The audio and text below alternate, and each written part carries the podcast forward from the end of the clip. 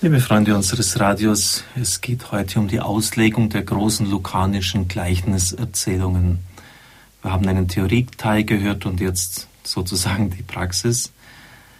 Diese Gleichnisse sind so schön und so tief, schreibt der Papst, dass sie auch den nichtgläubigen Menschen immer wieder spontan berühren. Die Geschichte vom barmherzigen Samariter, das Gleichnis von den zwei Brüdern, früher sagte man dazu das Gleichnis vom verlorenen Sohn und die Erzählung vom reichen Prasser und dem armen Lazarus. Der Papst beginnt mit dem Gleichnis vom barmherzigen Samariter, Lukas 10, 25 bis 37.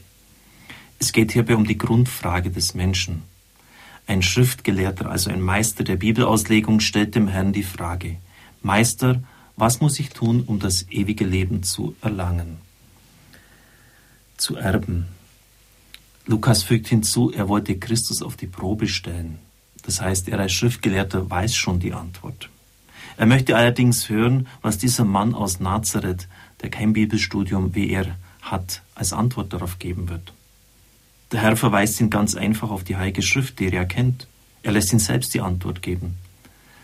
Du sollst den Herrn, deinen Gott lieben mit ganzem Herzen, ganzer Seele, mit all deiner Kraft, all deinen Gedanken und deinen Nächsten sollst du lieben wie dich selbst. Eine Kombination zweier Stellen des Alten Testamentes, Deuteronomium 6.5 und Levitikus 19.18. Jesus lehrt hier nichts anderes als die Torah, deren ganzer Sinn in diesem Doppelgebot vereinigt ist, Gottes und Nächstenliebe. Nun muss der Fragesteller sich rechtfertigen. Das Schriftwort ist unumstritten, aber die Anwendung auf die Praxis des Lebens wirft Fragen auf. Und die sind auch in der Schule und im Leben selbst umstritten. Die konkrete Frage lautet, wer ist denn das der Nächste? Die gängige Antwort, die sich auch auf den Schrifttext stützen konnte, besagte, dass mit dem Nächsten der Volksgenosse gemeint sei. Das Volk bildet eine Solidargemeinschaft, in der alle füreinander Verantwortung trugen. Jeder wurde vom Ganzen gehalten und jeder hatte auch für das Ganze da zu sein. Waren also dann fremde, einem anderen Volk zugehörige Menschen keine Nächsten? Das wiederum stand gegen die Schrift, die ja auch die Liebe zum Nächsten einforderte im Gedenken daran, dass Israel Ägypten selbst die Existenz eines Fremdlings gelebt hatte. Du selbst warst in Ägypten Fremder. Dennoch blieb umstritten, wo die Grenzen zu ziehen seien. Im Allgemeinen wurde nur der im Volk mitlebende Beisasse als zur Solidargemeinschaft gehörig und so als Nächster angesehen. Es gäbe auch noch weitere Einschränkungen aufzuzählen. Zum Beispiel eine rabbinische Äußerung lehrte, dass man Heretiker, Denunzianten und Abtrünnige nicht als Nächste anzusehen brauchte. Als klar galt auch, dass besonders die Samariter, die kurz zuvor, nämlich in den Jahren 6 und 9, zwischen 6 und 9 den Tempelplatz zu Jerusalem, gerade in den Tagen des Paschafestes, also dem höchsten Festtag der Juden, durch Ausstreuen menschlicher Gebeine verunreinigt hatten. Das war natürlich ein Akt purer Bosheit. Man wollte den Juden eins auswischen. Und wir erleben es ja auch derzeit etwa im Irak, wie verschiedene Richtungen des Islam gegenseitig sich die Moscheen in die Luft sprengen und was das dann auch auslöst, was da an Hass geschieht, freigesetzt wird. Und so haben die Samariter aus Hass gegenüber die Juden den heiligsten Platz, den sie hatten, den Tempelplatz, verunreinigt durch Ausstreuen von Knochen, von menschlichem Gebein, wurde er unrein. Auf die konkretisierte Frage antwortet Jesus nun mit dem Gleichnis von dem Mann, der auf dem Weg von Jerusalem nach Jericho und die Räuber fiel und von ihnen am Straßenrand ausgeplündert und halbtot liegen gelassen wurde. Eine durchaus realistische Geschichte, denn solche Überfälle kamen auf diesem Weg regelmäßig vor. Ein Priester und ein Levit, also Kenner des Gesetzes, kommen vorbei und gehen vorüber. Es müssen keineswegs besonders kaltherzige Menschen gewesen sein, vielleicht hatten sie selbst Angst und versuchten deshalb möglichst rasch in die Stadt zu kommen. Vielleicht waren sie ungeschickt, wussten nicht, wie sie helfen sollten. Vielleicht war die Lage so, als ob es da gar nichts mehr zu helfen gab. Nun kommt ein Samariter des Wegs, vermutlich ein Kaufmann, der diese Strecke öfter zu durchreisen hat und mit dem Wirt der nächsten Herberge offenbar bekannt ist.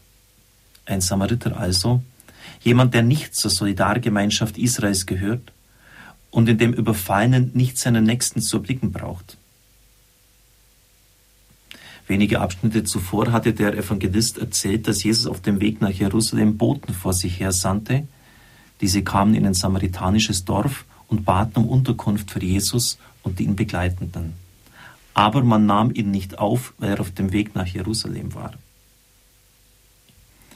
Also es war klar, dass er ein Jude war und einen verhassten Juden hat man im samaritanischen Gebiet nicht aufgenommen.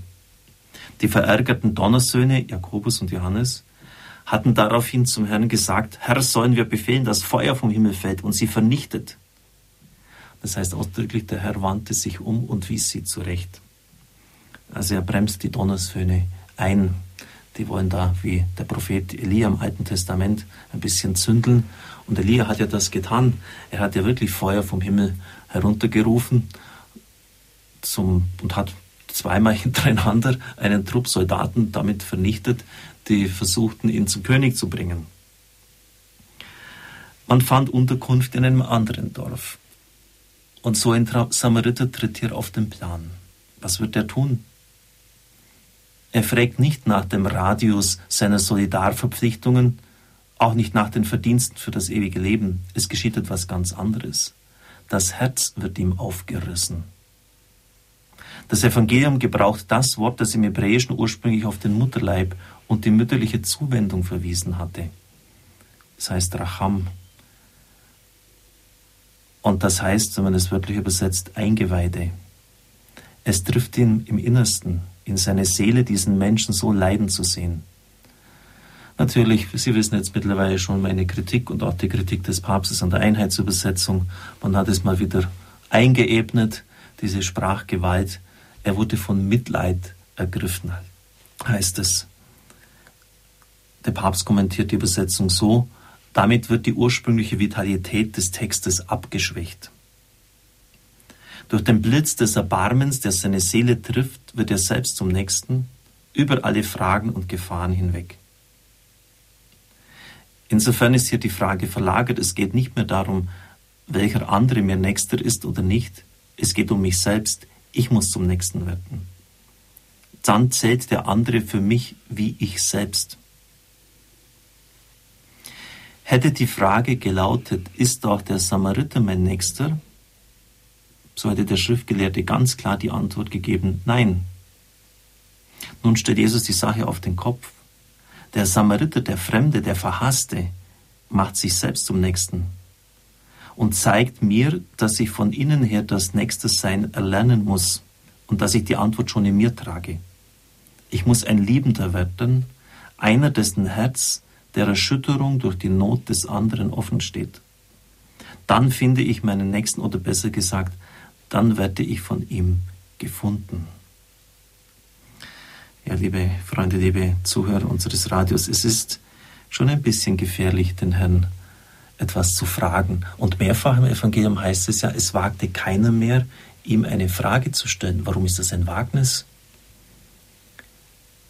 Weil unter der Hand, natürlich jetzt durch die göttliche Weisheit, die in Christus wohnt, es vorkommen kann, dass du selbst in Frage gestellt wirst. Denn durch das Erzählen dieser Geschichte gibt der Schriftgelehrte eine Antwort, die er vorher so nie gegeben hätte. Wer ist jetzt der Nächste? Und er sagt, natürlich der, der barmherzig gehandelt hat, der Samariter. Vorher hätte er das nie gesagt. Aber durch das Erzählen dieser Geschichte musste es ihm klar werden, dass der der Nächste ist, der barmherzig gehandelt hat. Das heißt, er war selbst jetzt in Frage gestellt seine eigenen Vorgaben, seine eigenen Denkschablonen, sein eigenes theologisches Gebäude und Gerüst zu hinterfragen, ob das so richtig ist. Und deshalb wage ich jetzt einfach mal ein bisschen klar zu formulieren, wagen die meisten Menschen gar nicht im Gebet, im stillen Dasein vor Gott zu fragen, was willst du denn? Könnte ja sein, dass sie sich ändern wollen. Und sie wollen sich nicht ändern. Wir wissen ja selber ganz genau, wo es lang geht.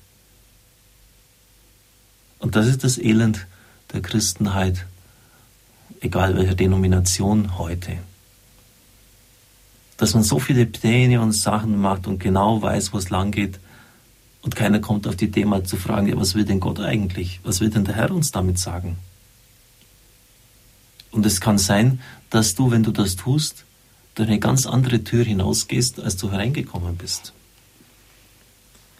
Ich möchte Sie mit diesen nachdenklichen Worten entlassen und dafür in den Segen spenden. Es segne und behüte Sie der allmächtige und gütige Gott, der Vater und der Sohn und der Heilige Geist.